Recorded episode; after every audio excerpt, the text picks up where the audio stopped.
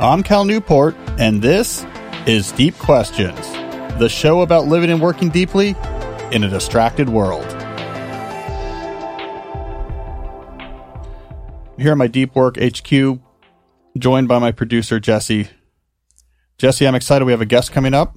Yeah. Later in the program, I will be joined by Laura Vanderkam, who a lot of you know. She's the author of nine books. She's another one of these nonfiction writers like me who emerged from that early 2000s era where blogs were king and a lot of us came out of that world into the world of professional writing. She focuses on time management with a particular focus on making time for the things that matter, even when there are multiple things that matter that are in conflict. So she's known in particular really for thinking about you have your career, you have your family, you're trying to make both of these things work. Very pragmatic, very evidence based. I know we have a lot of fans of Laura in this audience. So later in the show, she's going to join me. We're going to do a bunch of questions together. I pulled a lot of questions that felt like they would be in her wheelhouse, and we will discuss them. She'll give her thoughts. I'll give mine. We'll see where we differ. We'll see where we agree. I think that's going to be, I think it's going to be fun. Before we bring Laura on, though, uh, you know, Jesse, I got to say, it's a little bit sad this may be for a while one of the last recordings in this studio, at least for the summer period. Yeah, you're moving up to the HQ North. Moving to HQ North. We've talked about this off and on on the show, but just to just to provide some more details, around the time this episode is airing, I am uh, going to be going up to Dartmouth College in Hanover, New Hampshire. The summer quarter, I am the Montgomery Fellow on campus, which means I'll be up there teaching a course so I'm teaching a course called Writing About Technology. Jesse, I've never written, I've never taught a writing course. I've always only taught computer science courses. So this is going to be interesting. Oh, this would be fun. Uh, that'll be fun. It's be, we're gonna it's uh, theory and practice. So we're gonna read a bunch of different technology writing and really try to understand and deconstruct from a functional perspective the different types of styles and tones and voices and approaches you use to persuasively write about technology. And we're going to write any examples of stuff you're going to read? Oh, I have it broken into um, a lot of categories. So, for example, the first week, the category of writing we're going to look at is the personal encounters with technology, right? So, the form where the author is a character in the writing. And, and then that I've split. We have, it's two long lecture, two long class periods per week. So the first time we're going to look at, uh, the subgenre of personal encounters with technologies focused on going to places and doing things. So this is the classic genre in which the writer goes and hits the road or goes to the factory and tries the tool. This is Kevin Kelly at Magic Leap. This is Neal Stephenson tracing the fiber optic cable that, that girds the earth. So it's uh, interactive journalism. Mm-hmm. And then in the second class that week, we're going to look at uh, personal encounters with technology that are based off of your own experiences and reflection. So this is more the personal essay approach to dealing with technology. So this is more Jia Tolentino and her, you know, new kind of new classic piece on Instagram face where where it's less about I am going and doing something and it's more you're reflecting on your own thoughts and experience with the technology. You're a proxy for the audience. So you're trying to get at some truth about the psychological impact of technology by revealing your inner psychological state. So we're going to read a bunch of stuff. Uh, then we're going to write. So we're going to, they're going to do writing as well. We're going to do a lot of the work in class itself and work through a few different op-ed length technology pieces. So it's going to be a bit of learning the tools, practicing the tools. That's cool. Yeah, I think it'll be fun. So if you're a sophomore at Dartmouth, so at Dartmouth, the sophomores are on campus during the summer. Oh, really? All the sophomores are there. So if you're a sophomore, that's what I'll be teaching. So if you're a sophomore, sign up for the class. Uh, we, we would love to have you. So that'll be fun. So anyways, that means I'll be recording uh, remotely I'll be up there. Jesse will be down here. We might have another studio recording. I'm, I'm, coming back for a little bit of time, so we might be able to squeeze in a, a, HQ South recording somewhere in there. But for the most part, if the podcast looks or sounds a little bit different in July and August, that's because I'm I'm up doing uh, fellowship stuff. So that should be fun. Yeah, we'll see. I'm gonna hike. There's a nice trail right next to the house where we're staying. Oh, that's campus. Cool. Yeah, it's the cross country trail. It goes across uh, along the river. So I have a lot of big thoughts. Uh, so looking forward to that. Before we get to Laura, uh, I also wanted to revisit our discussion from last week about the deep life stack. Was that last week, Jesse? Yeah. I lose track of time. That seems like it was forever ago, but it really wasn't. Yeah, it was last week. Yeah, so I got a lot of good feedback. So the deep life stack, I was I was proposing a more elaborated understanding of my philosophy of how to cultivate a deep life. And I introduced this notion of a deep life stack where you, you build these layers sequentially one after another, as opposed to just jumping right into rejiggering parts of your life. In fact, I'll bring up on the screen now the version of the stack I, I drew in last week's episode. So if you're listening and want to see what's on the screen, this is episode 253. So go to youtube.com slash Cal Newport Media and search for episode 253 or go to thedeeplife.com and look for episode 253. So what you'll see on the screen was the stack I drew on Monday, uh, or Monday. I don't know when it was last week. So we had discipline, values, calm, and plan. And the idea was you worked your way up this stack en route to cultivating a deeper life and then you iterate. So it's a process where you keep iterating. All right. I sent this out for feedback to you, my listeners. I got a lot of good feedback. So one of the things I want to try, the, the change I want to try today, one of many iterations I'm sure will be coming in the months ahead, is tweaking the description of these stacks away from just a single word to something with a verb. So I want to to try relabeling each of the labels uh, layers here with a verb, a, an actual action, as opposed to just a noun, and see if this maybe clarifies things even more. So I have this on the screen now. I'm, going to start with the very bottom layer, which is discipline. I'm erasing the word discipline. All right. And I'm going to rewrite. We have so many cables in here. All right. I don't want to mess with our feed here. All right. There we go. All right. Let's rewrite here. And I'm changing the label with my brilliantly neat handwriting. So what it used to say discipline. Now it says establish or in parentheses reestablish discipline. Right? So there's a verb here now. It's what are you trying to do as you work through the first layer of the deep life stack is you're trying to either re get in touch with or establish from scratch a sense of I am someone who is able to do something hard in the moment towards something that is meaningful or important in the long term. So this is where, as we talked about last time, you're going to, first of all, set up your central repository where you keep track of all of your commitments in this journey. And you're going to initiate that central repository with a few seed disciplines, a small number of things that are important, that are hard, but not impossible that you are pursuing regularly just to reset your sense of self, just to reset your energy towards, okay, I am someone who can make progress towards hard things I am a disciplined person. Now I'm going to take the next layer, which was originally called values, and I, I, erased a little bit of the box there, so I'll put that back. And I'm going to replace that with a verb. So again, if you're watching episode 253, you'll actually see my penmanship in action. All right, I'm writing in a new description for this layer.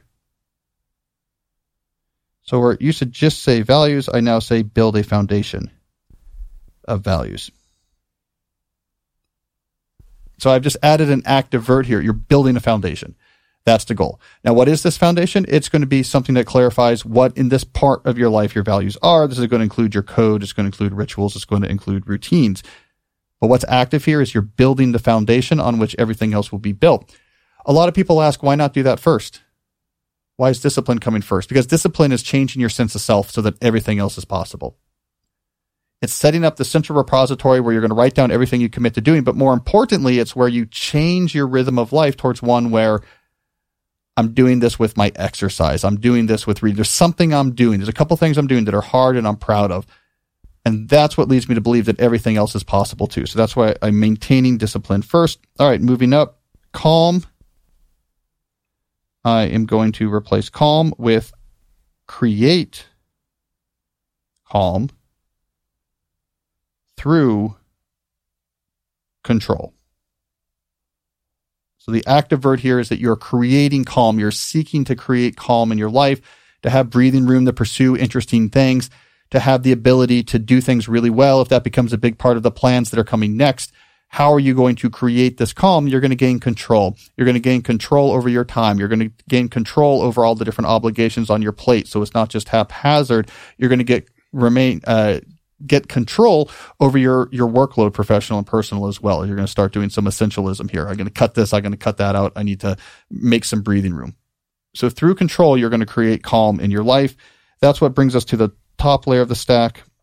Last week, I simply just said uh, plan, and that is a verb, so we'll keep that. But now I'm going to say plan for the remarkable. So, what type of plans are you making here? This is where you take different parts of your life, piece by piece, one by one, the buckets that are important to you, and say, how am I going to overhaul this area of my life?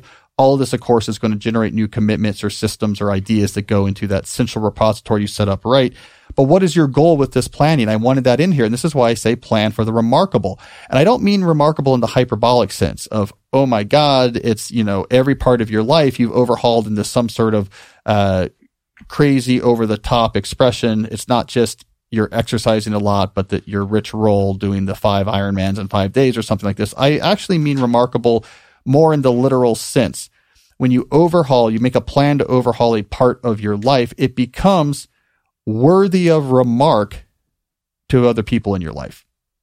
The other people in your life will say, you know, I noticed what you're doing with fitness or what you're doing with your uh, connection to life of the mind, what you're doing with how you're integrating your life into the community that people are important to you. I have noticed how intentional you are about it, how rewarding that seems, how impressive that seems. So when I say plan for the remarkable, I mean you're overhauling the different areas of your life one by one with the goal of making those areas of your life worthy of remark.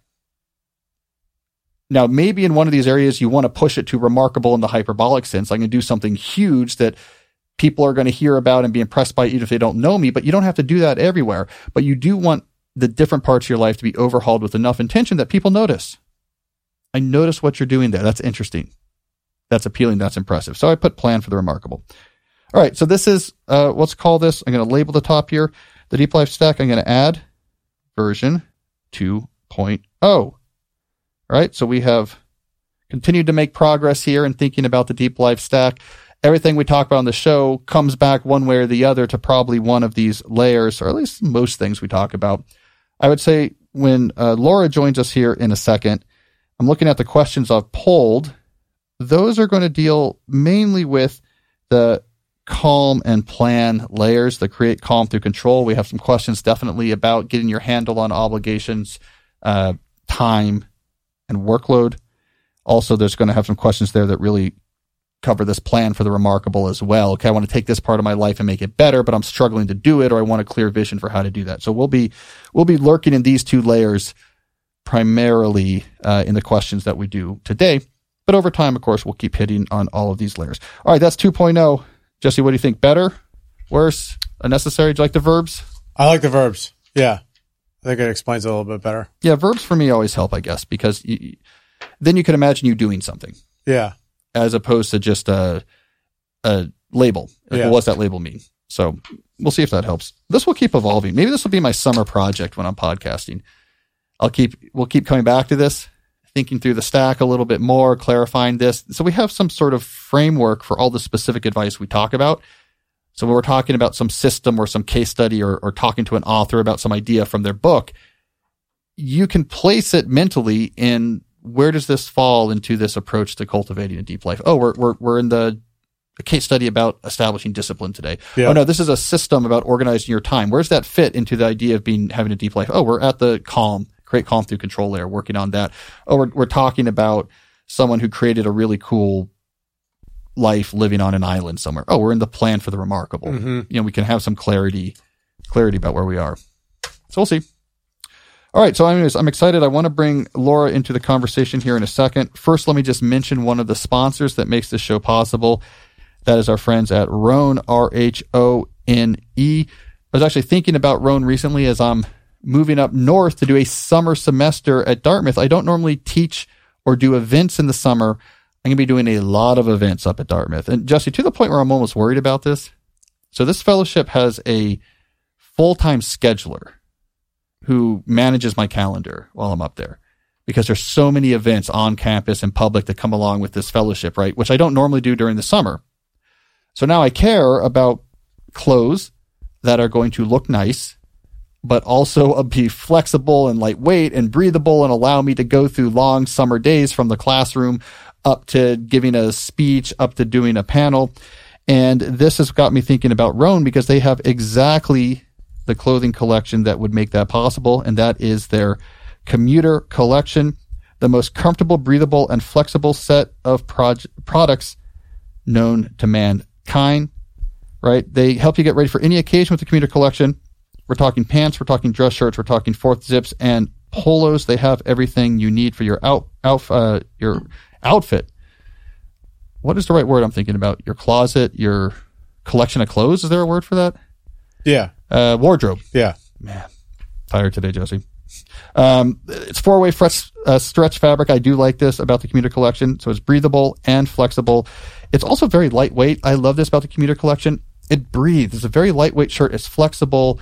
You don't feel like you're overheating even if you're very active in the day. It also looks great. It has wrinkle release technology, so it looks good. It doesn't get wrinkly throughout the day. In fact, the wrinkles disappear as you wear it more. It also has Gold Fusion anti-odor technology, so if you're having that long day in the summer, you're not going to smell like it. So the commuter collection can get you through any workday and straight into whatever comes next. Head to rhone.com slash cal and use that promo code cal and you will get 20 percent off your entire order. That's 20% off your entire order when you head to R-H-O-N-E dot com slash Cal and use that code Cal. It's time to find your corner office comfort. I think my plan to wear the commuter collection, Jesse, is better than my other plan of wearing uh, full 19th century woolen academic regalia. I can picture you in one of those hats. Uh, you know, I have I wore the hat recently. I don't know if you ever met Alex, my, my PhD student, but he graduated and I uh, hooded him. And so I had to wear the full regalia with the floppy hat. So that was my original plan for this summer. It was just to, I wanted to sort of impress people with my academic credentials. So I figured what better way than to wear my full woolen knee length academic regalia with the hat and the, and the hood and the giant sleeves that looks like Dumbledore. So I was just going to wear that around. Yeah, you can wear that on your walks. Because I'll tell you something. This is insider baseball for academia, but different universities have different color schemes for their regalia. And typically it's, you know, it's black, but there'll be a detail on the shoulders. MIT, right? Since I my doctor's from MIT, that's my, my, uh, regalia university. It's very noticeable because it's gray with maroon. So you really can flex. I'm going to walk around in my MIT regalia. That was my original plan, but I figured, I don't know, middle of the summer, July, maybe that's not the most breathable, flexible thing. So plan B, Rhone commuter collection. Yeah, Yeah. So we'll see. that'd be good. We'll see how that goes. Maybe Rhone should make use their four way stretch fabric to make performance regalia. From the academic hooding ceremony onto the golf course without even having to stop in between. Rhone regalia for the incredibly pompous academic in your life. All right. I also want to talk about our friends at Ladder. You know you need life insurance. If you don't have it and you're anxious about this, the reason that uh, the explanation for that is probably you don't know where to begin. Where do you even go? Who do you even talk to? I would suggest you check out our friends at Ladder, which is a 100% digital uh, solution. There's no doctors, no needles, no paperwork. If you're applying for $3 million in coverage or less, you answer a few questions online about your health in an application. You need just a few minutes on a phone or a laptop to apply. Their smart algorithms then work in real time, so you'll find out if you're instantly approved. We're talking no hidden fees, cancel anytime. You get a full refund if you change your mind in the first 30 days. Ladder works with great insurers. We're talking about those with long proven histories of paying claims, those that are rated A and A plus by AM Best. Look, insurance gets more expensive with each extra year that you age. So now is the time to cross this off your list, and Ladder is going to allow you to do that easily. Just go to ladderlife.com slash deep today to see if you are instantly approved. That is L A D D E R life.com slash deep, ladderlife.com slash deep. All right. So let's go uh, on to our question segment, which we will be joined today by Laura Vanderkam. Jesse, let's get Laura on the line. Sounds good. All right, Laura, thanks for joining us. Thanks so much for having me. I'm excited to be here. I am. I've been I've been looking forward to this for a while now. So as I've been in recent episodes looking at questions, pulling questions for the episodes, I'd had a special mark for, oh, this might be a good one to talk to Laura about. So I actually finally get a, I actually find to, finally get to use those. Um, let's get a couple, there's a couple things I wanted to ask about you just to, to orient our, our listeners some, though our listeners seem to know you well because they will often tell me you should ask Laura about that when they don't like one of my answers. so I don't know how many people this will actually be edifying. Um, but what's your your book count these days? Are you eight or nine? Where are you? Something like that. Yeah. I mean, I have have six full length time management books. Yes. Um, so that tends to be what people know me for. Yes. Um, but uh, I I wrote some stuff before then. Have written some other things during there that uh, are, are, on different topics. Uh, more just because I like a lot of different things and some um, fiction. which I and admire. some fiction as well. I've written a few novels. Um, probably your listeners have not read those, but uh, the time management ones, yeah, six six books on that right now. How was the experience writing a novel, coming from someone who who was primarily writing pragmatic nonfiction? Well, I've kind of gone in and out of both over the years, and so um, I don't know that I would even have thought that you know that I had trained as a nonfiction writer or anything like that. It's just something I've I've always done on the side um, to write fiction as well. There's a, a, little bit less of a commercial market for a lot of it, unless you're you know the really big name type people. But um, yeah, I, I find that writing is writing, yep. and a lot of the same ideas hold for both. Um, it really helps to know what you're saying. I mean, maybe some people can wing it, but I find it's better to know where you're going with something that you're writing um, the more you have a detailed outline, the better it's going to be yep. um, to write it, the process of writing. So with nonfiction, it's generally that you have the chapter outline, you have the research you're talking about, the people you've interviewed, that's all there. For fiction, it's more that, okay, here are all the chapters. Here's what's going to happen in each of the chapters and writing an actual outline of each of those. And so then you can go in and fill them in. And as with both, it gets better the more times you go through it, the yep. more times you edit it, the more feedback you get on it from people who know what they're talking about. And yep. so generally just try to do the same thing for both. That's good to hear. That's good to hear. So then, um, so when I describe, I'm trying to describe you uh, to other people. Tell me if I get this right. So, so in your nonfiction, you focus on time management, but within time management, really there's an emphasis on making time for the things that matter.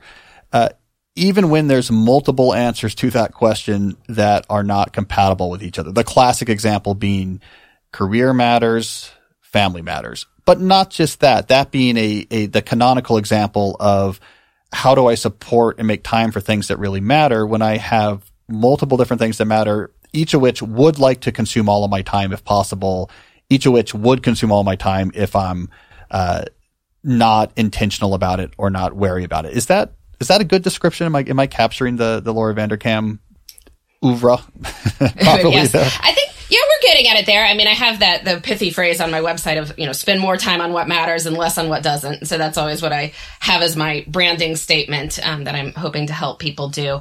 Um, I you know, am definitely interested in the intersection of things like work and life or, or whatever people want to do that is apart from sort of career responsibilities. Uh, you know, many people are deeply involved in their communities or have, you know, whatever else that they wish to do in their personal lives. And I find that we often create these ideas that the two are in opposition you know, people talk about work life balance like they are on opposite sides of the scale. So when right. one goes up, the other inevitably has to go down because that's that's the way a scale works, you know. That, but I, I'm not even sure that's the best metaphor, and I don't really like it because I think in many cases they aren't in opposition to nearly the degree that people think they are. Um, and so I'm always trying to get people to think more broadly about how they spend their time, to consider all the possibilities of how they are spending their time um, and, and perhaps on a fundamental level to think about time in a broader way, like 168 hours, which is the number of hours in a week instead yep. of 24 hours in a day. I mean, people think about 24 hours in a day, they are inevitably going to limit whatever they can get to because yep. it's a shorter amount of time. But you look over a week, maybe more possibilities open up. Uh, the other way I describe you sometimes is uh, evidence based time management writer because you, you have this particular research methodology built around having people keep track of how they spend their time, get data on how they spend their time, and then using that information. How many of your books have used that the time diaries as one of the, the key sources of, of data? Because it's, it's multiple books, right? I mean, I first encountered this in 168 hours, but you've used this in other books, right? Yeah, so 168 hours. Definitely, I had people track their time for that. Um, with my book, I Know How She Does It, um, which came out oh, about seven, eight years ago now.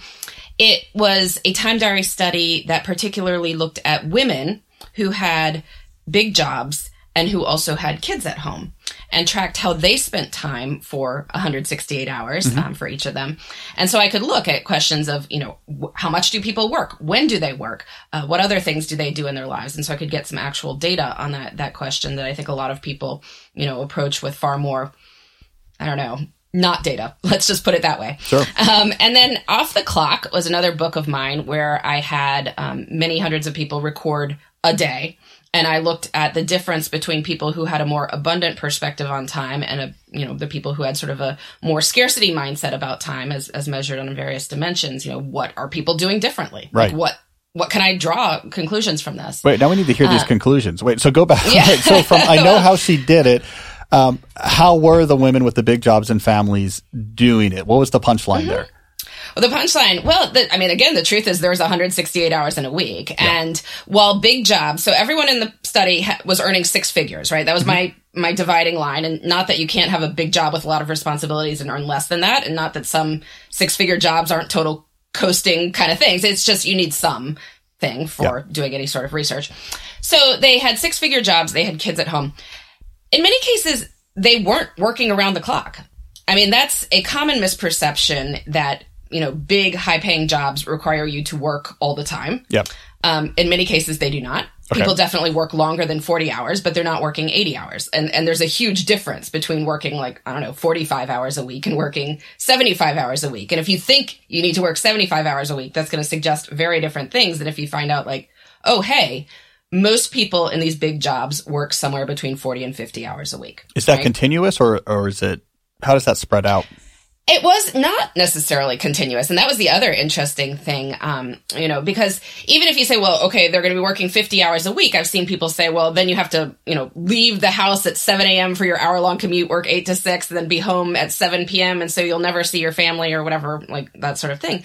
But that isn't the way most people worked and and I'm sure many of your listeners who have jobs and families and particularly young children have sort of figured this out on their own but it, it turns out that many people do this of ending work more on the early side, hanging out with your family for a couple hours, maybe doing some more work at night after kids go to bed.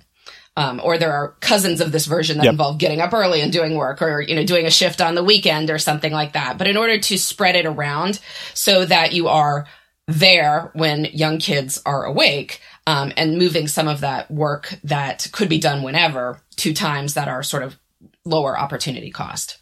And then for, okay, then for off the clock, what was the differences you observed behind between the self-reported time abundant versus time scarcity groups? Yeah, well, there are a couple of things. I mean, one was making time for sort of more reflective activities. Um, that was something that came out quite pronounced in the data um, that the people who had the most abundant perspective on time were spending time on things like journaling, meditating, yoga, you know, any sort of thing along those lines, spiritual disciplines, whatever would have you think about life, like that you built yeah. in space to think about life. And the people at a more scarce perspective did almost none of that. And, you know, who knows? It could be co- correlation, causation, but I thought it was interesting to, to see something so um, profound as that. Um, people who had a more abundant perspective on time spent more time interacting with people right? Like right. they um, spent more time engaged with friends and family than the people who had um, a more scarce you know view of time and and right. that on some level doesn't make sense because obviously people take time but uh, you know I, what my saying that came out of that is that people are a good use of time right because those um, that active engagement with fellow humans that you are enjoying is what makes time feel richer and more full and, and probably and that, uh, is a slower perception of time so an mm-hmm. hour spent yeah. doing, let's say, interacting with people in your mind, it probably feels more expansive than an hour spent on your phone. Mm-hmm. So reflect when you reflect back, you say, "Oh, I had a lot of time that day where Yeah. I was I was doing other things." There's a, a different subjective experience to the Yeah, different it just time. changes the story you tell yourself. And I mean, just one more thing with with what they found differently. I found um, that the people who had a more abundant perspective on time, their lives looked more interesting. Like I had people recording like a Monday, I think is what it was that that they you know everyone did the same day. Yeah. Um, but people did something like go to salsa dancing lessons on a Monday night. You know, I mean the, the the people who were in that top group were highly likely to have something that was just like oh that's like an actual thing, Yeah. right? Like it's not, you know, I went to work, I came home, I ate dinner, I watched TV, I went to bed. You know, it was, Yeah. it was just that they had put something of, of some more excitement, something different out of the ordinary into their lives, making more memories, more memories again, like interacting with other people. Makes Now, is the number is the number of work hours though more or less the same between these groups? Is that that's this is more about what they did with the time that was outside of work is what impacted how they felt about their schedule, not that in order to do salsa dancing they were working on average three hours less or something like this. it wasn't as profound a difference as you might think. I think the people who had a, um, I'm trying to remember this correctly here because it was five years ago now, but uh, from what I remember, uh, the people who had a more scarce perspective on time were working a little bit more than the people who had the most abundant perspective. But we're talking like minutes. It, it wasn't Yep. three hours a day. You know, that was not the primary explanation for the difference. That's interesting. So, uh, you know, I pulled new questions uh, to go over with you today, but this makes me want to revisit a question I did last week on the show. I want to get your take on this. I don't remember the exact wording, but the setup of this question is is basically someone the the the person asking the question said, "Look, I uh, I'm from a dual income." Family. We have two, you know, we, me and my spouse both work. Uh, we're middle class, upper, upper middle class, or a knowledge work, dual income family. And they said it's impossible really to do anything. They called it what I call the deep life, but sort of any type of activities like salsa dancing, exercise, reading. They said that's clearly would be impossible to do um, without a huge amount of paid help because the way they said it is uh, all all we're doing is sort of like wrangling our kids and we're tired and you know there's no time.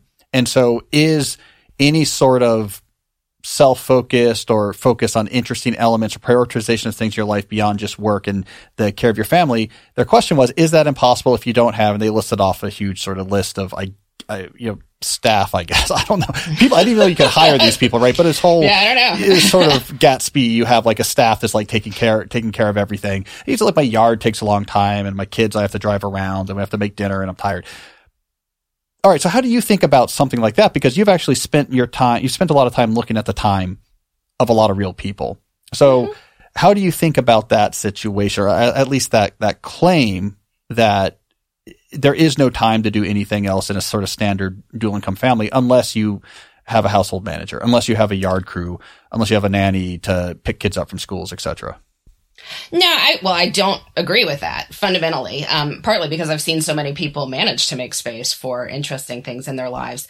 Um, I mean, the first key thing is that there's two of them, right? There's two adults in this house. Yeah. Um, so that right there creates a little bit more space and capacity than than many people are are dealing with. Um, so you know, in families like this, one of the best habits you can get into is is following one of my favorite time management rules, which is to take one night for you and each adult gets one night. Um, and so it's a quid pro quo. Uh, you know, you take Tuesday, I cover for you. You take Thursday, I cover for you. Yep. Um, so each each parent does one night solo with the kids, and as a result, each parent gets one night on their own to do what they wish. And I always encourage people to choose something that is out of the home, fun for you, and involves a commitment to other people. And the reason for those three things is that, you know, people are like, well, I, I want more time to myself. I'm going to take, you know, better care of myself, have self care. I'm going to go take more bubble baths or something like that. But, but of course that can be done whenever. And so it tends to get pushed around if life gets busy, if, Yeah. you know, something happens. Whereas if you are playing on a softball team on Thursday nights, like they're planning on you being there, right? Like that's part of the lineup. You've got to show up. So even if you're busy, Right. even if things are a little chaotic at home, you will go. And You're that way it, it. happens. Yeah, Yeah. yeah. You're not going to push it to some other time because you can't. Like everyone else is there. And it touches Um, on and- those 2 things you saw before in your data: other people and Other novel novel activity, Novel activity. you will the same Uh, amount of time spent doing it. You're going to think of it as wow, I spent a lot of time doing this interesting thing. It just feels it feels more expansive. Yeah. And many cases, this night for you doesn't have to take like much time. And I've seen people feel like their lives are totally transformed by the equivalent of two hours spent playing tennis with friends on Yeah. Tuesday, you know, and, and th- their whole week feels different now that they have this thing they are looking forward to.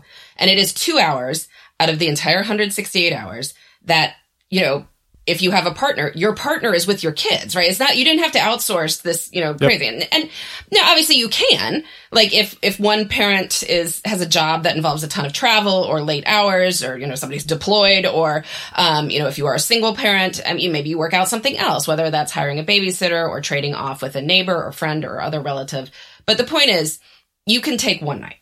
Yeah. Like you can't tell me you can't take one. There are six others that you're there for, but one you can do. You had a good example in, I think it was in your book, Tranquility by Tuesday. Because I, I, I remember talking about it on the show, and it was a professor, and she was having a hard time finding time to do her research. And she had given you, and I don't remember the details, you might remember this. She, she had come up with some plan that was just these little slivers of time. If, okay, I can, I can take 30 minutes in between this being done before whatever.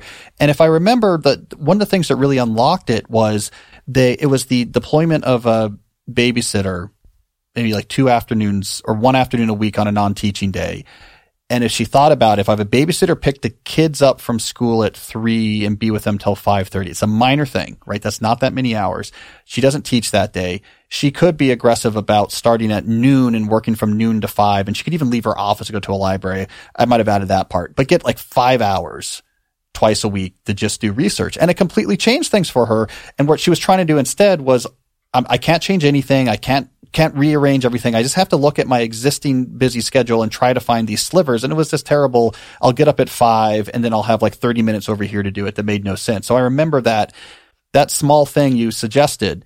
It's uh, two hours of a babysitter twice a week or something like this. Unlock 10 hours 10 hours of I'm in the consistently working on research. And that's all she, that, that was it. That was the whole game that was going to make that doable for her. Yeah, I mean, it really often does not take much. I mean, we're not talking again the the gardener and the you know, butler or whatever else that that family was telling you that they thought they needed um, in order to make it work. Um, so yeah, that particular professor. I mean, you know, she was in the tenure window trying to get her research and her publications. As you're well aware, it's you know it takes time, and and you know, and she had to teach and she had to deal with. Um, in her particular case, she was.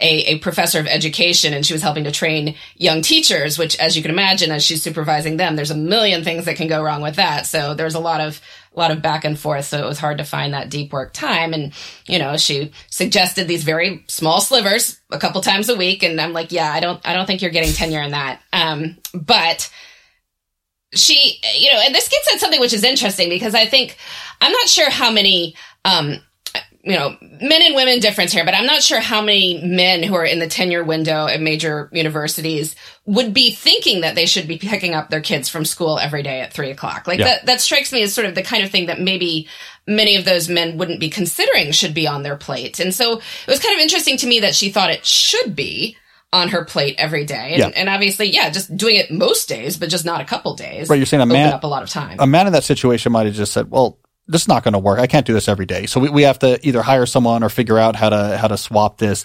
They would be more likely to just advocate for, Hey, there's got to be, I want, I need that time. Yeah. And so she needed somebody to point that out to her Yeah. because I, I think she just didn't have it in her mind that since she, you know, it's a flexible job, uh, you, unless you're teaching, you could go do something. And, and so it, it just needed to be pointed out that just because you can do something doesn't always mean you should. Yeah. And then also, I believe she did the other element of this is just working out with her husband. It was like Saturday morning or Sunday morning. Like if we just had consistently this three hours, which uh, he didn't mind at all. Like, yeah, it's great. I have this great routine with the kids on like Saturday morning. We go do something, but uh, that was another consistent block of okay. Yeah, and and part of the upside then of having multiple blocks is when something inevitably goes wrong. I mean, you know, one of her student teachers had some disaster that you know she has to then deal with. Um, she wouldn't lose all her research time. I mean, the problem is, Yeah. you know, people carve out like one four hour block for research, and you know.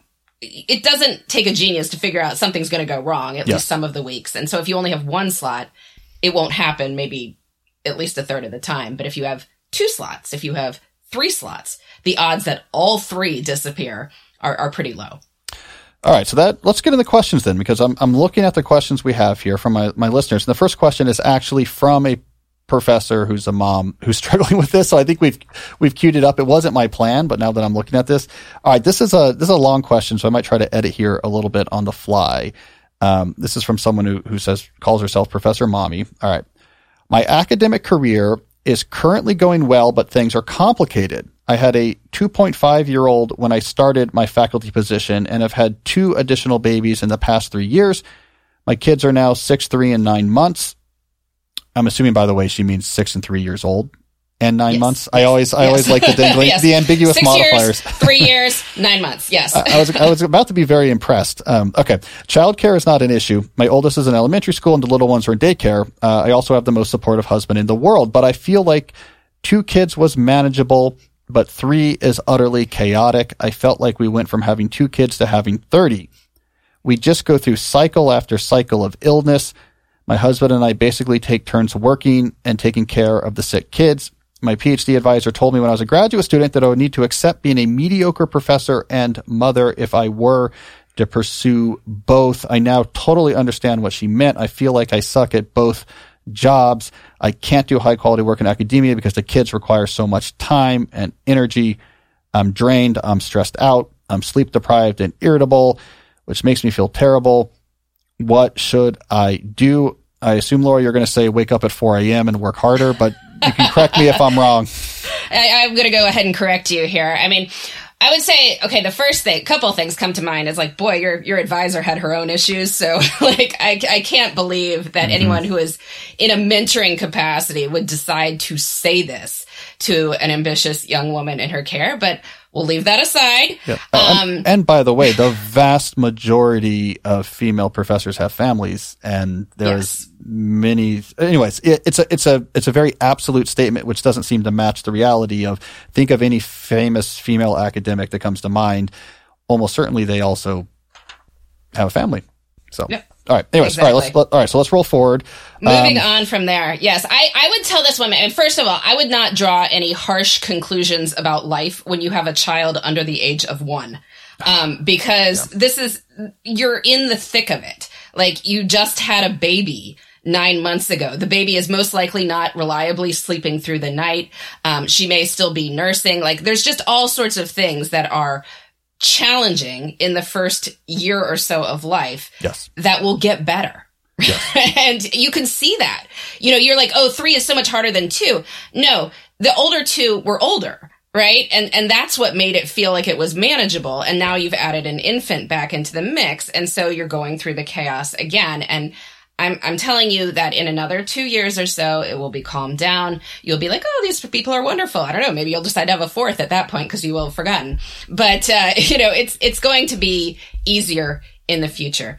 Um, the the other thing that that struck out to me, she did say that childcare is not an issue, but on some level it is Yeah. because kids get really sick in daycare. And it's not that the daycare is doing anything wrong. It's just when you have, you know, eight toddlers in a class together, they're all touching the same things and putting them in their mouths, and there's nothing you can do about it. It's going to give them great immune systems later in their life. Yeah. And, but and I'm I'm reading here three year old, Mm-hmm. three year old in 2023.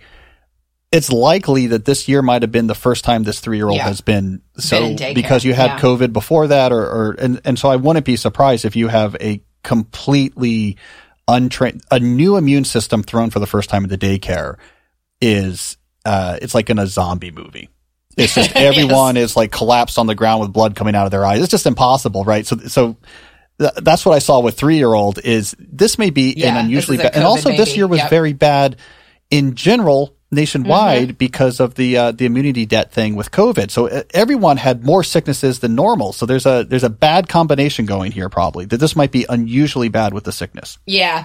Um, but I mean, one, one thing I do wind up talking with a lot of families about is potentially switching the childcare option. If you have multiple kids, um, you have two parents earning reasonable incomes, you might look into hiring a nanny as opposed to doing daycare. And if you already have two kids in daycare and maybe you're paying for aftercare for a child in elementary school, it might not be that different of a cost by the time you have all those factored in. The upside of that is that, you know, they won't be getting the illnesses in the daycare. Um, if kids are sick, and it's not, you know, really, really serious, then a paid caregiver can stay with them. So that will just reduce the number of sick days that you two have to take. Um, and if the kids are getting sick less often, then that helps with some of the sleep at night as well, because you don't have the kids who are awake because they are sick at night. Um, and then you have another adult who has the ability to do things around your house, whether that is, you know, you're getting your groceries delivered and that pushes and puts them away, or they throw a load of laundry into the washer. You know, there's just things that they can take care of that might yep. make life a little bit easier for you guys. So, you know, I thought maybe that's something to consider as well. Um, if you do think that both of you will be sort of working and building your careers for a long term, it might be worth investing in. What do you think? This was an idea I had. I want to get your thought on it in terms of uh, advice here. Another thing that seemed relevant was at this stage in her academic career, similar to the advice you gave to the professor in your book, it might be good to say, I'm going to figure out my plan for some fixed research hours each week and how that time is going to be protected and when it happens. And I want at this stage, whatever, eight hours a week, six hours a week, whatever seems reasonable, and really building a plan to protect that and working with your husband as opposed to just going into the chaos of uh, your normal week right now and saying, I don't know, do I have time today to do this? I, I, I don't find myself having a lot of time to research. This might be a good time to say, here's my six hours and we defend this, we defend this hill to the death and it's these two sessions or these three sessions. And at least you would then have that sense of, I'm making progress on the stuff that matters. Maybe I'm not at 100% because I don't know how you can be, you know, we have a baby at home and two other kids. I remember that. I remember when we had our third. You're not going to be at 100%, but you're not at zero. Yeah. And you could give a, give a baseline. So I don't know what your take is on that, but maybe you need to be more aggressive and defensive of deep work time right now, even if it's not a lot, but so the baseline's not zero. Absolutely. And people have to figure out how to build their academic careers. I mean, it's it, hopefully your advisors are telling you things about this, like what matters and what doesn't. And, you know, but it sounds like this particular person's advisor was not a real winner in this regard. So, um, hopefully other people are, are telling you too about what is important. And for many people, it is that research and publications. And yes, you want to be a good teacher and you want to be a good colleague and all that, but those are often not the things that are quite as highly prized. So you want to make sure that you are putting the effort that you can muster at this point in your life into the things that are going to have that payoff. Um, and, and then there will be, you know, you can maybe catch up on the rest of the stuff and in a year or two as your sleep gets better. And then my other thought is, at least for a while, be a worse colleague. I, I mean, I think guys do this very naturally when they have, when, you know, we have kids. It's no, I'm not going to do that. I have a kid at home. It's terrible. Like I had to wake up early. Like I'm not going to do that committee. I'm not going to do that. And people kind of get it. Like, okay, whatever. Like, the, you know, he's overwhelmed. Um, and I don't know if that's the situation here, but being a worse colleague for a while, which is maybe a wrong way to put it. Maybe the right way to put it is you're, protecting you're, your time a bit more. Let's put yeah, it that way. yeah, you're temporarily pulling back from a normal load of service or collegiality that maybe you had before and you're going to have again in the future because right now you have a nine month old and your three month, three year old has been sick, uh, roughly what, 98% of the days. Yeah. right. I get that. So being a worse colleague and apologize, you know, I'm sorry. Like, yeah, I, I would love to help with this and in, in general I would but uh, like I'm dealing with a, a, baby at home and it's hard and I'm, I'm, a little short on time. And I would normally join this editorial board. I can't. I would normally, yeah, I have a smaller quota for journal reviews right now because I really just don't have the time I used to. But I, I, it will be better again uh, in a year or two, and maybe I'll take on more. I think in general people get that.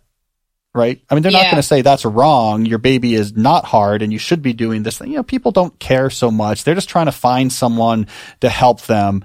And when you're clear and say no, they're already just thinking, well, what about this person. They've just moved on. They're not, Yeah. they're not sitting there. There's not a board somewhere with your pictures up on it and, and these professors and regalia are sitting there and staring at it and being like, you know, she said no to this committee yesterday and they're like, mm, yes, mm, I don't like this. I don't like what's going on at all. I don't like this one bit. No one, everyone's too busy. No one cares. No one's going to even notice if you're being a worse colleague for a year or two, but it could make a huge difference for her. Yeah, especially if you are cranking out the good research, I think that goes a long way um, toward covering everything else. All right, so I got a. This question's different, but it uh, it overlaps one of the techniques we just talked about. So I, I thought it'd be worth doing real quick. So this is from Mister Headache, a 31 year old engineer, uh, who says he's an overworked site manager for a construction com- uh, construction company. I recently came across your article, the most important piece of career advice you never heard, and it got me to sit and actually think about what kind of lifestyle I want. So as a person who is big on family and spending time outdoors, I have decided to switch to a new role with better work hours and less stress. This requires me to refresh myself on construction management and structural design. Uh, I would really like your help now on how I can carve out time to study in those areas. Laura, should he be doing the same thing you advise that professor in your book? This is a matter of identifying those times and being willing to make some changes or deploy some resources or get some uh, someone a partner involved. Is this one of these situations as well? Uh, learning new things is going to help your job. It's similar to doing the deep work on things that are important. What's the situation here? Is that is that about right? Yeah, I mean, the one thing I would say is that potentially being an on-site construction supervisor might have a lot less flexibility than um, being good a professor. So there's there's probably less of the sort of during the day thing he could do. I mean, it, it's possible that he might have you know 45 minutes of downtime while he's waiting for a subcontractor to show up, but but probably not. Um, so I think it's you know he needs to do what I recommend to people in general, though, when you're trying to figure out where are the pockets of time I can use in my life, which is to track your time. Um, track your time, ideally for a week, so you get the parameters of what work looks like, what the rest of your life looks like, um, and then sort of figure out where are times that you are mentally alert, but you could use this time. Um, and and so for him, I mean, theoretically, mornings are a good time for most people that they could, you know, do work for an hour, the studying for an hour, and then go to their job. And the way you get that time is not by being sleep deprived, it's by going to bed earlier. So, you know, you go to bed earlier, wake up an hour earlier. Most people are not spending the hour before bed on particularly awesome things and just sort of scrolling around, uh, watching TV, puttering around the house. So cut it off, go to bed earlier, wake up earlier, turn unproductive evening hours into productive morning hours. The one issue there is that again, construction tends to be a very early in the day sort of thing. Um, so he may not be able to do that in the way that other people may. He may already be going to bed at nine and waking up at Yep. five to be on site at six. Um, so if if th- that is an option for most people, if you are looking for study time um, and you are working a full time job, in his case, maybe he can figure out a way to sort of manage his energy that two days a week um, he can after he punches out at four o'clock or whatever it is, go study for an hour in the library and then go home and deal with the family. All right. If you can get permission from your spouse to, to do that, that might be the kind of thing that you could do. Another thing that tends to work really well is, is one thing we did talk about with that professor is trading off with your spouse on the weekends. Mm-hmm. And this is an option that, you know, any sort of two parent family has, but many people don't think about doing it because it requires you to think about your weekends ahead of time and and you know we're tired during the week so we don't do this but you know he could have let's say you know 8 to noon on Saturday to study and then the trade off is that he gives his wife noon to four on Saturday and she can go do whatever she wants. She can go hang out with friends. She can go, you know, sleep. She can go relax, whatever she wants to do. But she can know that is her time that was then purchased at the price of him having those four hours to study in, in the morning. And, you know, the kids get time with both parents individually. So, you know, there's no change there. Um, each of them can plan their own adventures with the kids and, you know, he will have the time to study. I like that. I like that. Uh, one idea I had as you were talking as well, I don't know if this applies to him or not, but if you're doing the time tracking that you talked about, you might discover, oh, there's a certain activity that's taking a lot of my time. I didn't realize that. When I see how much time it is taking, I begin to think, is there a different way to do this that would be less time consuming? And suddenly that's a couple hours a week freed up. And where I've seen this before, it's been process oriented. There, there's something you're doing in an ad hoc fashion. So people are stopping by all the time to bother you with, I don't know, material requisition forms. It's like one of the things you have to do is the site manager and it's, it takes a lot of time and breaks things up. If you notice that, you say, oh, we could just have a system. Here's a box I put out and it's like they put them in the boxes and it's on Wednesday, whatever. Every morning I come and take these out of the boxes and there's a box above it for approved ones and another one that says come discuss and, and there's sort of office hours where people discuss.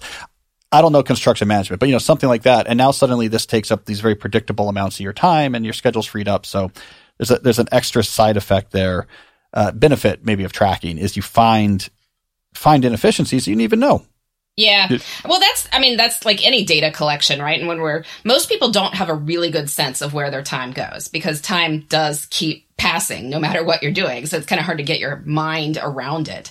Um, but when you keep track of it, then you can see and, you know, you're working from much better data at that point. And people say, oh, I want to spend my time better. But if you don't know how you're spending your time now, how do you even know if you're changing the right thing? Yep. Because, I mean, maybe something you thought was a problem really isn't right? That happens to people all the time. Um, and then maybe something you haven't considered, like in this case, might be taking more time than you imagined. And so, you know, make sure you've got the data and then you can make wise choices. All right. So for this question, I have a sort of not controversial, but a, a big swing theory. So I'm going to get your thoughts on this. Okay. this is uh, someone else also named Cal, not me, a different Cal. This is a, an engineer. Cal. Different, an engineer from the UK in his early 30s. Um, I work for a major technology firm and often feel overwhelmed and like I'm surrounded by younger guys who have much more skill and knowledge than I do. Also, because we often work remotely, I fall prey to distractions and I'm not proud of the work I put out. I moved into this quote unquote secure career so that I could provide for my young family, but now I feel like I'm drowning. My wife suggested I look for another programming job, but the idea of doing so fills me with dread. Am I too late to start again? All right, so here's my controversial take, Laura. I'm going to say I think the issue Cal has here is not with the specific nature of his job. I think he's having an issue with work and how work fits into his life and how he organizes and approaches work, how he fits it into his life. His problem is with work and he's hoping that the solution will be just make some sort of big change. Uh, agree or disagree on that one? Well, at first I was kind of stopped by the idea that at his early 30s he was so too late to start a new job. I mean, that doesn't sound very promising. Just, not for us, not for you and I. Yeah, no, wait a no, second. No, no, uh, yeah, no. I mean, I, I, I feel like this is uh, definitely more of a psychological issue than um, any sort of issue with this particular job or situation or working from home or whatever else it is that that's going on here. Whenever people start talking about you know their careers and they're talking about dread and feeling paralyzed that, that suggests that there's something else going on there um, yeah. which i don't know what it is um, because the the straightforward question he asked like am i too late to start again is absolutely not and if not. you think another programming job would make you happier um, or would have structures in place that you work better with, like it's a more in the office kind of thing, and you think you'd thrive with that, then absolutely. There are millions of jobs out there people have generally not optimized on any dimension. People are like, oh, well, I worry if I find a new job, I'll have to trade something off. You know, I'll, I'll be earning less or I'll be less flexible or whatever else. It's like, no, well, it's entirely possible that you will find a job that is better paying and more flexible or whatever else you're yep. looking for. Um, so why not look, you know, just add it as a project to your week to see what's out there and you might find something that you are thrilled with. So yes, that is the straightforward question. Yeah. But I, I think that there is something deeper there and, and you're probably getting at that with, you know, he's needing to provide for his family, which means that he needs to take his work seriously. And this may not be something that he's done in the past. And he may be grappling with this whole idea of needing to be the responsible breadwinner in this family and what that entails. And, and yep. he is not sure about it yet. Yep, feels like he's adrift. Cal, I would say go back and listen to episode 252. This might help where I talked about the deep life stack. So this sequence of layers to consider to go from my life is chaotic and unanchored to, okay, I feel as if my life is intentional under control and, and I'm aiming it where I want it to go. It's, you probably, Cal, would find some benefit in this, starting with just a couple disciplines just to change your self identity as look, I'm someone who can do something hard, even in the short term for long term gains. You move up to the values layer after that. Let me lock in what I'm all about, build a foundation there. On top of that is finding calm through control. Now you're reading Laura's books. Now you're reading my books. You're, you're taking control of your time. You're taking control of your tasks. You're taking control of your workload. You have systems in place. You have breathing room. And then you get to the final set, the layer here where you're planning for the remarkable in different parts of your life. And it's only then really, Cal, that you should be saying, what do I want to do with the working part of my life? Is there a change I want to make? If so, what change am I trying to get? When you're making those decisions on top of that stack and not where you are now, which is at the bottom, and and I think Laura's right to point out early 30s means this might be you got married recently, you just started having kids, you don't know what you're anchored to, you're all over the place. I don't know, is this good? I, this job I dread, I'm working, these people are better. What should I be doing? I think it's going to feel different. So uh, I think a, he has a lot of good things ahead of him. It's it's just time to. I guess a, a dealt up a little bit. I feel a little condescending saying that, but there might, there, there's there's different there's the adulting that happens when you become a grown up you know you're in your young 20s and then there's the whole separate process that happens if you start a family and you have to start over again and figuring out that role. So so maybe he's there. Um, all right we have one here from kevin another 30 year old from denver. Am i crazy for thinking i can work from home with a baby my wife and i had our first son seven months ago and i've been trying to work from home since I have a separate office and noise canceling headphones, but I'm still so subtracted, distracted by all of his sounds and activities. I constantly feel pulled to help my wife or play with the baby. Should I bite the bullet and rent an office space? All right, Laura, what do you, I, I can guess your answer, but I want to hear what you say and then I'll tell you if I'm right or not with my guess. Well, I, I don't know. I mean, this is, this occurred to me that, you know, I've worked from home for my whole life and with babies there sometimes. Um, although this is the difference of having the baby's caregiver during the day being your spouse be, versus being a, a paid caregiver. Because in my case, what I've always been is like, well, how about you guys go have some outings during yep. times when I have things I need to focus on? And then, you know, we can come back and have lunch together. Or, you know, if I want to take a break and play with the baby, fine. But, you know, that is my protected time. Obviously, you really cannot do this with your spouse. You cannot dictate that your spouse take the baby to the zoo in the morning because you need to work. Like you can't dictate that your spouse do X, Y, or Z. And so there's, there's kind of a different constraint there. Um, and, and so it might be that the simplest thing is for you to go rent an office. Um, if you think that would yep. allow you to focus, um, then maybe that is a good solution. And you still can get the benefits of, of having this work from home relationship, you know, with, with your employer. Like, go take lunch. Like, you know, if your, your spouse and the baby are available, you guys could meet up for lunch and, you know, have that time together. Um, maybe you can be very good about limiting your hours during the sort of work day um, and and do some work later at night when the baby's in bed, in bed you know so you can get home earlier and and spend more of the afternoon playing with your baby. And i'm sure your wife would appreciate the help. Like if you end work at four instead of five then you know you get the witching hour with the baby instead of her. And so she can yep. get a get a little time off and that might be great. Um, and then just make up that hour at night. But um, you know if you are finding it that is very difficult for you to do then then probably you should listen to that. Yeah. Uh, and I'm a big believer of renting office space even outside of that context, you have a different cognitive context to work in. Work from near home is an idea that I'm a big advocate for. Um, the other thing I was I was going to predict you were going to say is uh, also keep in mind this is so temporary. Yes. I mean, you have a, a, a, it's just it's almost like saying, you know, uh, I don't know how I'm going to how can I get work done during this thunderstorm? Like it's really loud and the the power keeps flickering off and on and you're like, yeah, but the thunderstorm the good news is that's going to pass. This takes a little bit longer, though maybe it feels similar when you have a, a kid at home, but it's really not that long of a period until uh, there's it's just different, and there's daycare involved or a whatever. This the situation evolves, and it's not the same as having this uh, a baby at home and and a new baby. And I would also say, just practically, even if you can't afford to rent an office space, I remember when we had our our first two kids. Uh, so my my wife would go to work pretty early, so, and then I would be with them until a nanny came. And because uh, work from home wasn't popular back then, but I was a professor, so it was much more likely that I would be at home uh, in, in, the morning. I didn't like to go go in right away because of traffic. So I was in a situation with our first kids where uh, I'd be at home, the kids would be at home, and um, the nanny would would be there. And I found myself just I, f- I was a master of locations to work that weren't paid office space. So I could the um, library, for example, coffee shop was another place. I did a lot of work on foot. I had places that uh, I would hike on these trails and bring my notebooks with me um, because I had this exact same issue, Kevin. And I and I couldn't afford office space at that point but I had my virtual offices. it was here, here, here, and here, and I had a whole routine I would cycle through. So I, I, I knew I knew where to go because it was exactly that same issue. It's like eh, they're in the other room, and and it's difficult. But but this is also temporary. So that's that's I have the good worked news. in One my way or the other. in my parked Sure. car, like in the driveway. Um, because that it. is where I could get away from everybody. Uh, and you know, sometimes you do what you have to do. If everyone's screaming and you got to be on a phone call, like that, that's a, usually a pretty quiet place. I ended up getting my office space. It was uh, it took I don't know three weeks into the pandemic.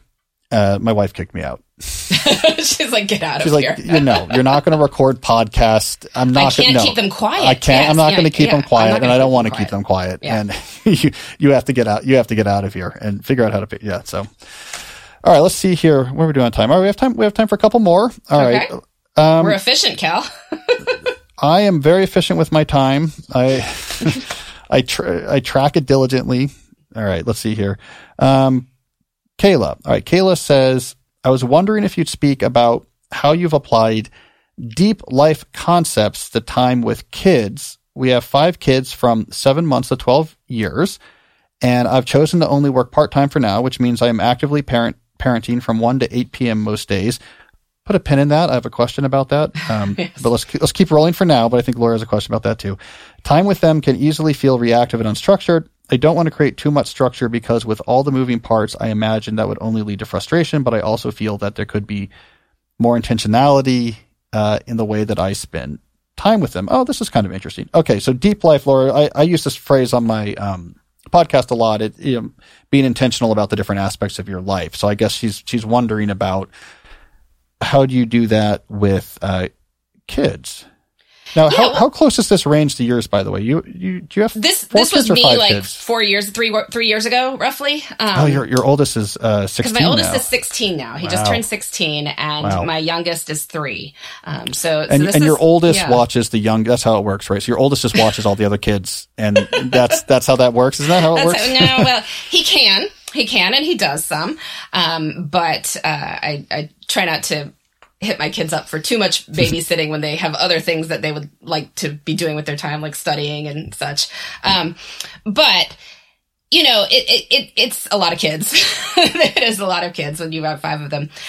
I, I totally love this question though, because she's correct that time with children often does feel very reactive. And even if you do have routines, it can feel very unstructured at times. And in many cases, it doesn't feel particularly enjoyable.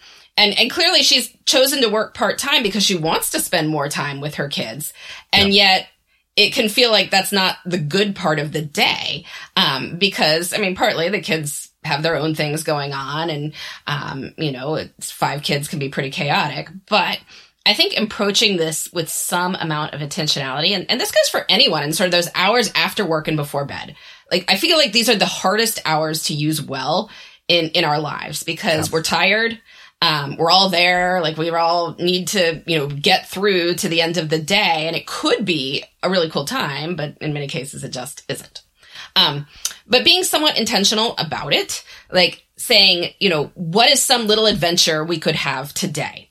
Like, what would I like to have done with a kid or some number of kids by the end of the day? Um, and it can be simple. It's just like, okay, well, you know, before we pick up the big kids at school, we're going to go to the library and get these books from this author that I learned was really good. And then we're going to read those at night. That's my intention for today. And that would probably make it a better day than if you didn't have that intention. Or I've looked at the weather and, you know, Thursday and Friday are going to be great. So when we pick up the big kids at school, we're all going to, you know, go to this playground and the 12 year old can, you know, go read or do whatever the 12 year old does and ignore the rest of us. And, and then, you know, the rest of us will, will play on the playground. And I've invited this other family to join us and that's going to make it more enjoyable for me and for everyone else. You know, just thinking it through like that, um, allows the time to feel like it's possible to enjoy it as opposed to just like dealing with whatever crisis arises in the moment. I, I like that. Uh, the other thing I noticed here, this 1 p.m. to 8 p.m.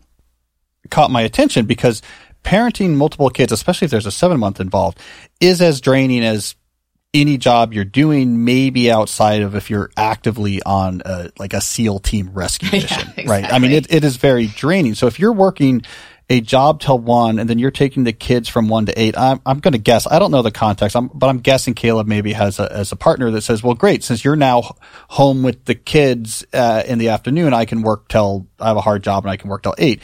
So the way I would see this then is you have two parents who have jobs that you're working until 8 p.m. And when you see that situation, okay, we have two very high power, like jobs that require that much work. Almost always the answer is you are going to have to bring in outside guns to help with that, right? This is the, the two law partner parents, the two executive. There's a lot of households like this around where I live in DC they end up having huge amounts of support for that. They have night nurses with the young babies. They have uh, nannies to pick people up from school and take them there. They have coverage in the evening. I didn't know about, I don't know if you know about, uh, these like evening nannies. You know about this where you have like one nanny that is during the day and then you switch to another nanny who comes at four to like make the meals and deal with the kids or whatever. It's what, what you do when you have, you know, uh, uh, uh spouses that both work jobs that require this much time. So that's the other thing that uh, occurred to me. It's like, well, you're working a very, very long hour job and it sounds like perhaps your partner is too. You have to acknowledge how hard that is. And is that really sustainable without either a lot of help or maybe saying maybe you shouldn't be working to your partner till eight every day. I, it's not, uh, if that might not be necessary, he might just be thinking, oh, this is great. We don't have to worry about childcare. There's always someone here, so I can just spend time at the office or do whatever. I don't know. The APM caught my attention. Yeah. Well, he could. I mean, or maybe they're both there. Who knows? I mean, but but yeah, if he's working late every night, I would I would certainly say you you might want to bring in a little bit of reinforcements mm-hmm. to to help you with this. And if he has the option of not doing that, again, we do the thing where each partner gets one night off, right? Do so, that more clearly. You know, yeah. Tuesday, like he's home at yeah. five, and you go off and do your thing, and and then you know obviously what you're on till eight the other nights anyway, so he can he can do his thing if he wants to as well. Yeah. Um, and, and one thing with five kids is it's a lot for one individual individual anyway. Um, yeah. You know, if you think about the staffing ratio in a daycare, they don't let you have more than four babies per per adult, um, and and there's something to be said for that. Um, granted, they they've got older kids, so I'm sure it's not quite the same. Um, but if you have multiple little ones, one thing that actually I found makes parenting more pleasant is actually getting to interact with the older kids, and so sometimes I have time that I am not working but if my husband is gone or something like that, I'll have a sitter for the younger sure. kids. And so then I can go do stuff with the big ones. And, yep. and that can allow for a lot more enjoyment of, of this time. Like, cause then you're doing something that, let's say you've got a 12 year old and a nine year old and a seven year old, like that you could do something that the three of them might want to do. Like go to one of those bouncy house places or, you know, a roller rink or I yep. don't know, go see a soccer team play or something. But, you could do that and then you're not miserable chasing around a, a two year old and carrying your infant. Like, I mean, you know, that, that just makes everything so much harder. Yep. So you might find somebody who, you know, you're there with the little ones from, from one to the time the big kids get home. And then you have somebody else come help a couple days a week from, I don't know, three to six. And, yep. and then you can go do things with the big kids and that might, might help a lot as well. I'm a big believer in that. I, I mean, my wife and I figured that out a few years ago too. If someone is traveling, immediately like, great, we're getting babysitters. Yeah. And and for exactly that purpose. For okay, so I can take an older kid to do something, or just have time for herself or time for myself to go do things where you don't have to be. It took us a little while to figure that out, but that that goes really well. Also, figuring out who the high school kids are in your neighborhood, who are especially the seniors who are starting to worry about money when they go to college the next year. And just, we've done this so many times, setting something up like, yeah, like a couple afternoons a week, just come over and take the, take the five year old or the four year old and, and go do things with them. And, and, it really makes a difference. And I, I think people don't always think about it because they say, well, why would I, why would I have someone come into my house if I'm here? And that's like a, a block people have, but it's a one to get past. Definitely. Definitely. All right, let's do one more question. We got time for one more question here. This is from Tim, a 26 year old from Australia. Tim says, in the past, I've definitely had a problem with overcommitting and piling on more stuff at the expense of some of my visions, particularly around athletic leisure and focus time with loved ones.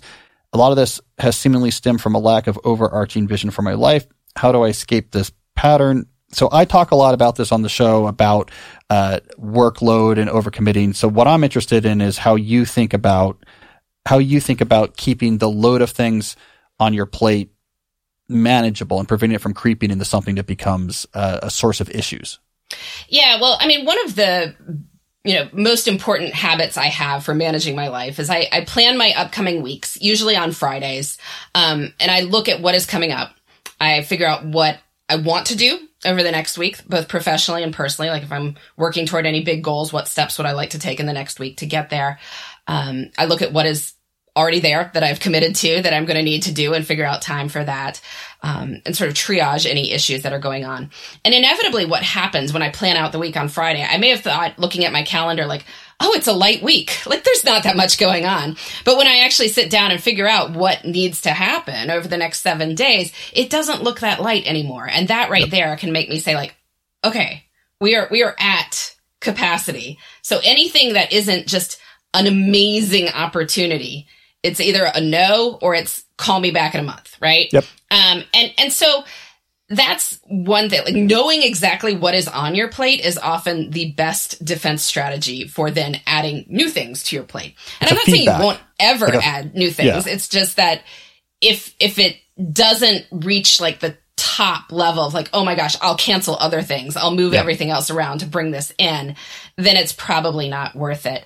Um, you know, we, we can wind up. Uh, one of the things I always tell people is, is, when you're thinking about doing something further in the future, you always want to ask yourself if you do it tomorrow, because we tend to yeah. view our future selves as, as different people. Like they'll somehow have more time and more energy than than current us has. And you know, maybe some of the people we were talking about earlier in this episode that they have, you know, small babies. Like yes, you will have more energy in another year or two. But but for many cases, this isn't true. Like you won't be a dramatically different person in six months. So don't agree to do something in six months if you wouldn't do it now, because yep. there's no magical extra pot of hours that that's going to appear. Um, he, he was talking about, and I know you talk a lot about, you know, figuring out what's important to you and all that. And um, as you're doing that, you might want to design a realistic ideal week Mm-hmm. Um, so this is a week in your life, but your life as it is. So, so no, no flying cars, no dramatically different job. You know, your family has not moved off to Tahiti. Like you, you have your current responsibilities, but this would be a week where it's like, yeah, I'm really, I'm doing it. I'm I'm I'm awesome this week. So yeah. you know, you're working on the things that you want to work on. You're having time for your athletic leisure pursuits and your focus time with loved ones and all those things that you want to do. Where would that happen? Like what would your you know, standard workday look like? What would your weekend template be in this universe?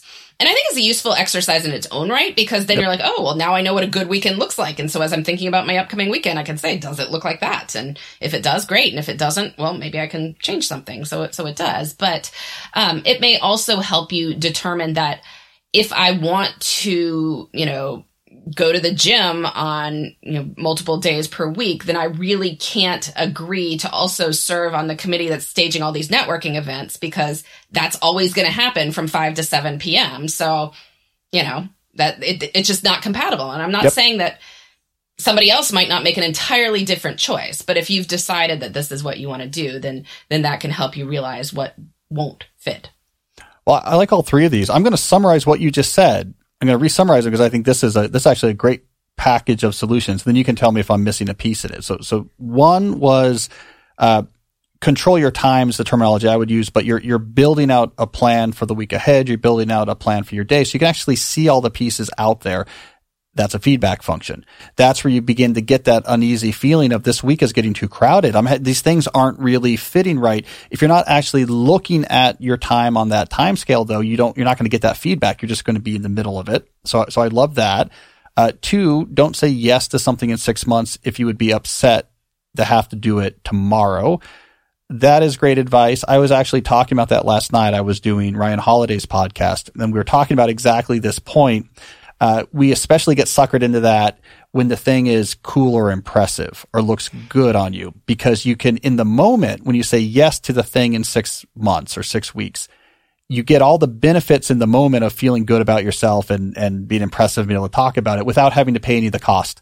And you're just deferring the cost until, yeah, six months from now. So you say yes, so you can kind of brag, Hey, I'm going to this speaking event in, you know, Hawaii. Isn't that so cool? Just the idea of going to Hawaii.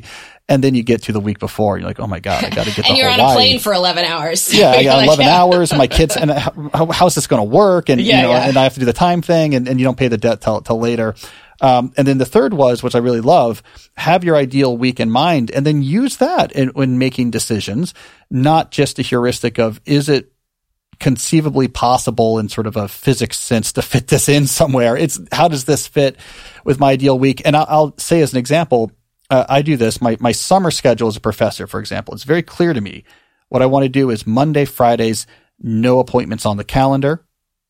Appointments do happen on Tuesday, Wednesday, Thursdays, but not until at least 1030 or 11. Monday and Fridays, it's just I'm working on deep things. The other days I can work on deep things in the morning and then I have meetings all days be done by four because my, my schedule is much less in the summer because I'm typically not teaching. And then I have that ideal schedule. Now when stuff comes over the transom, I say, well, I'm not available Monday. I'm not available Friday. So we have to fit it to a Tuesday, Wednesday, Thursday, and it has to be between 10 and 4. And, and so this is why I might say, look, it's going to be three weeks. I, I do want to do this, but really it's going to be three weeks. Uh, on Thursday is the next time this is really going to make sense. You would never naturally do that if you were just ad hoc saying yes or no and trying to fit things. You would just put it wherever.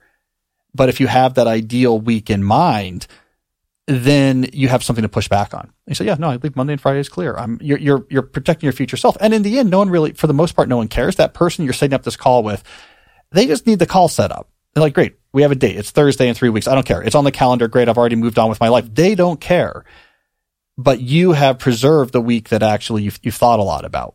So, so I love, I love all three of those techniques. Yep. And again, you can you can make exceptions if you decide it is worth it. Like this you made the rule. So if the world's best opportunity came to you on Monday afternoon, you could in fact decide to take it, right? It's you know, we're not cutting ourselves off from this. Sure. It's just saying in the absence of a very compelling reason and this random interview is probably not, you know, a very compelling reason.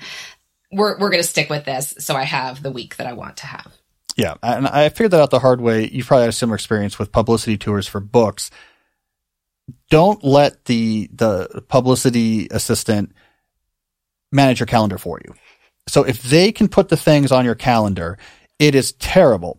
And if you go to another system where you say same amount of things, but put the pending things in a Google Doc. I'll look at that every day and just give you some choices. Do this Monday, do this whatever. So at least you have some control over where things fall without really changing the number of things.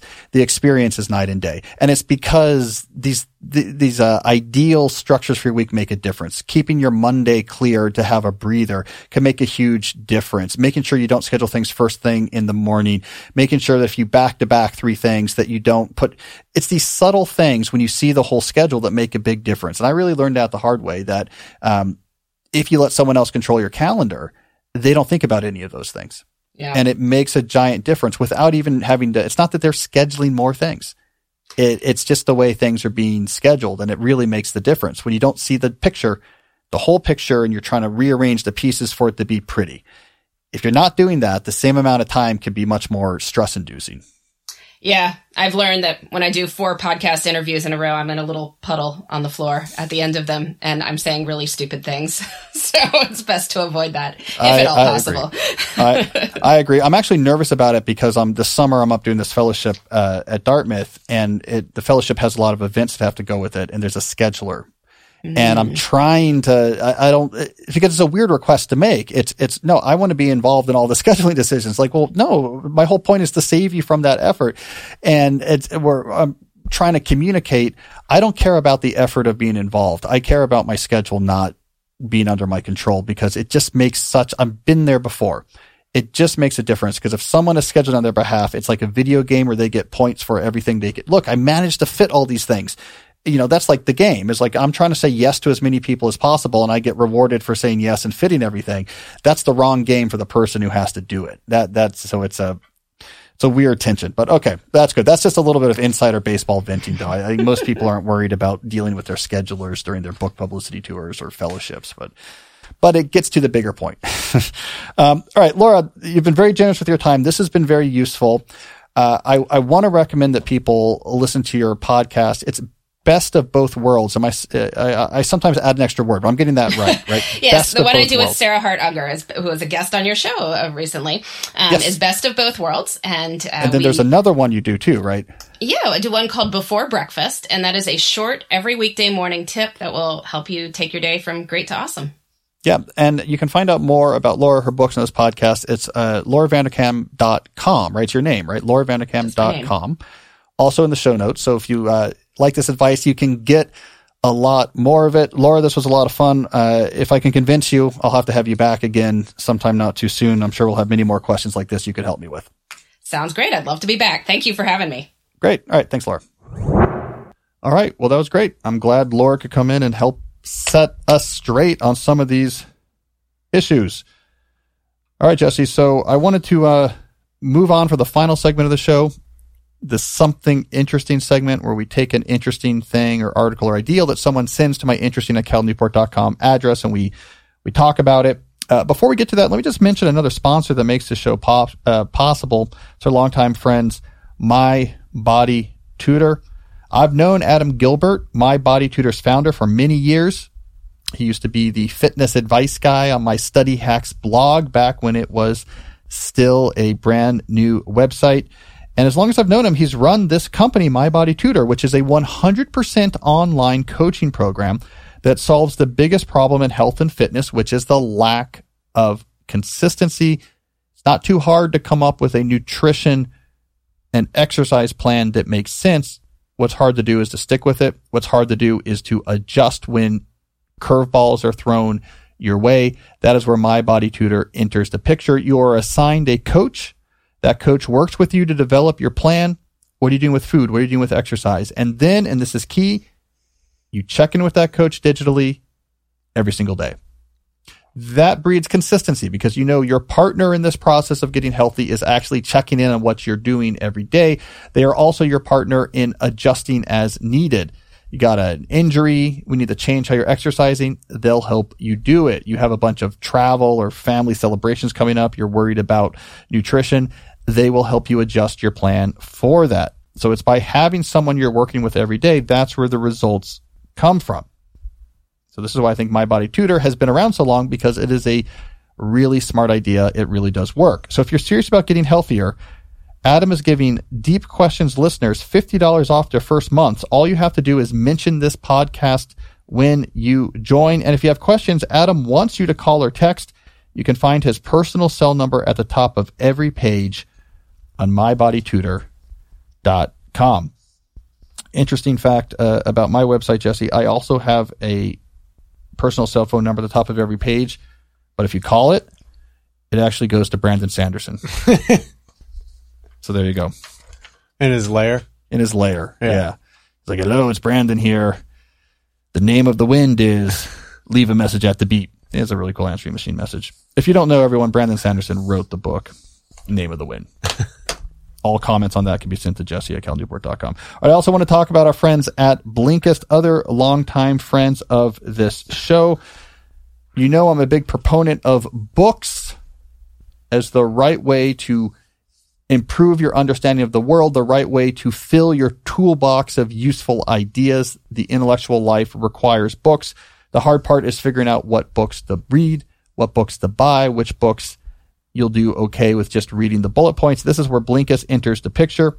They offer an app that enables you to get summaries of the most important points from over 5,500 nonfiction books and podcasts. These summaries, which are called blinks, you can read them or you can listen to them from the app. It takes about 15 minutes to read or listen to. So in just about 15 minutes, you get the main points of thousands of nonfiction books.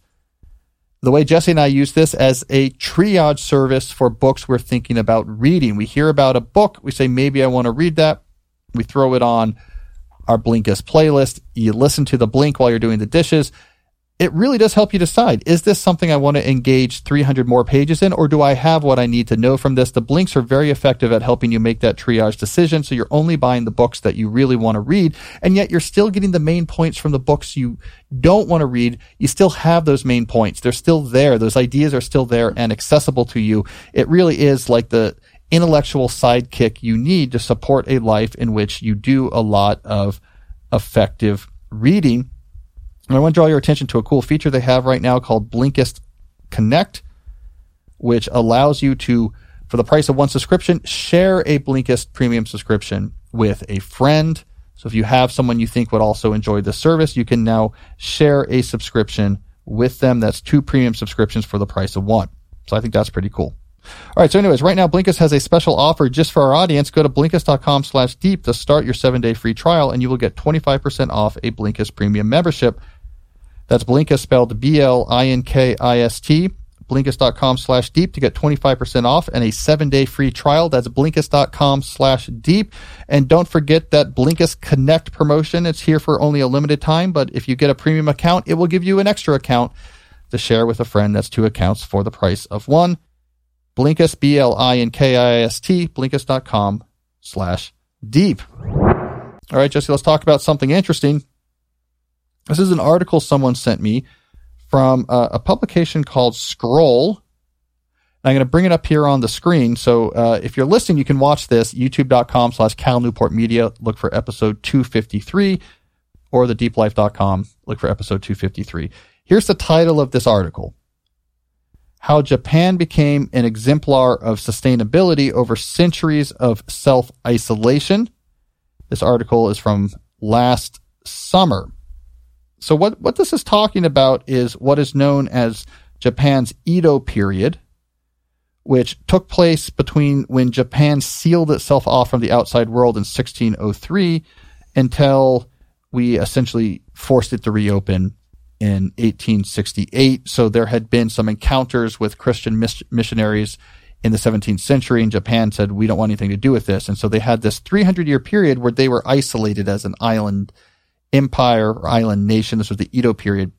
So they had to be very careful with resources. They had to be, this is where the sustainability descriptor comes from the title of this article. The article gets into a lot of the way they very carefully reused everything. You would mend clothes many times. They would even use the ashes of human corpses. They didn't want that to go to waste. They would use that as fertilizer. And so there's a lot of interesting lessons in there. There's one thing they did, however, as part of this Edo period that I wanted to draw our attention to in particular because it overlaps with my philosophy of slow productivity. So it says here, the people of the Edo period lived according to what is known as the slow life, a sustainable set of lifestyle practices based around wasting as little as possible. Okay, here's the interesting part. Even light didn't go to waste. Daily activities started at sunrise and ended at sunset. Okay. So here's what they did because they wanted to use every hour of light. Here's what they did. They used seasonal time, meaning that the ways of measuring time shifted along with the seasons. During the Edo period, uh, a system was used to divide the time between sunrise and sunset into six parts. As a result, an hour differed hugely depending on whether it was measured during summer, winter, night, or day. The idea of regulating life by unchanging time units like minutes and seconds simply didn't exist. Right? Because their notion of time, they said we want a fixed number of units. That makes sense. There's six hours of daylight or what have you. Daylight's what matters to us. So the length of that will just depend on what's going on in the season. Now, the connection between this and my philosophy of slow productivity is the second principle of slow productivity has to do with working at a natural pace. So my three principles of slow productivity are do fewer things, work at a natural pace, obsess over quality. So this gets right to some of the ideas that undergird working at a natural pace. An argument I make in my book on slow productivity, which is coming out in March, so we still have a lot of time, though we locked in the manuscript yesterday, so that's exciting. But one of the core ideas I explore there is that it is very unnatural what we do, especially in modern knowledge work. So we took a factory model of these are fixed hours when you work and you just do that every day if it's not a weekend. We just took that factory model and we brought it over to knowledge work. Unlike factory work, however, we don't have labor organization to protect us here. We don't have typically labor unions to sort of fight for, well, how many hours should there be that we work and how much are we getting paid for? And knowledge work that all went aside. So we have this very unnatural rhythm of working uh, every day, same pace. And the intensity of that pace is bigger than we even had in industrial work because there's no countervailing forces. Always too much to do. Do as much as you can. Every day is the same a Tuesday in March is the same as a Thursday in July is the same as a Monday in December. That's very unnatural. I, I, I go through some of the archaeopaleology, uh, paleontology here and, and talk about how humans for hundreds of thousands of years had big rhythms in their lives. Different seasons felt different. Different times of the week felt different. So I like what we see here is, yeah, this is in the Edo period. An hour meant something different in the summer than it did in the winter. Something similar should be true of 21st century knowledge work. Different times of years, your work intensity should feel different. The number of hours you're working should be different. A, a day in December might feel very different than a day in July if we were actually working in a way that was aligned with our instincts, with what we're used to as humans. What is happening here in the Japanese Edo period is much closer to our natural, our natural mode of operation than working nine to five plus two hours in the evening at home 50 weeks a year. And so I, I like the point to that, the point to the the naturalness of variation, the unnaturalness of the unvaried rhythm that we use in modern knowledge work. If we want to connect these ideas back to the deep life stack, which I'm trying to do more and more, we're thinking about almost any slow productivity idea that is going to show up in the calm or control layer, the create calm through control layer. That's where that shows up because that's the layer where you really get uh, your arms on your work, not just organizing what's on your plate, but figuring out what you want to bring on the plate, organizing when and how you want to work on it. So that's the layer. When you get to that layer of the stack to the calm layer, that's where you might really start thinking through ideas like slow productivity. That's where notions like seasonality really enter. It's the type of thing you can do once you take control over your time obligations and workloads is you can start saying, how do I want to work? How do I want July to look different? What is my 21st century laptop worker equivalent of the Edo period slow living hour variation? All right. So I thought that was cool. A little interesting lesson to draw from times past. It's too bad this is too late for me to put in my book, actually, Jesse. It's all locked in. We passed it on the copy editing. I never knew that Japan was isolated for that long. Yeah. Yeah. I didn't, I didn't know it was that long either. I knew about 1868 Commodore Perry coming to Japan on like a steamship, and they basically said, "You're open now. We have a lot of guns. You're open now." I didn't realize this backstory that as early as the 1600s they had had an initial encounter with Europeans, and that's what led to them wanting to isolate. Uh huh. Yeah. Interesting period. They said that's when a lot of the, the Bushido code and samurai, a lot of this stuff emerged during that, that period of isolation. Mm-hmm. Interesting stuff. All right. Well, anyways, uh, that's all we have time for today. Thanks again to Laura Vanderkam for joining us and helping us answer some questions. Be back next week with another episode, though it may be filmed and recorded in Deep Work HQ North, so look out for that. But I will be here. Fear not, I'm not going anywhere. I will still be here weekly. So until next time, as always, stay deep. Hi, it's Cal here. One more thing before you go. If you like the Deep Questions podcast, you will love my email newsletter, which you can sign up for at calnewport.com. Each week I send out a new essay about the theory or practice of living deeply.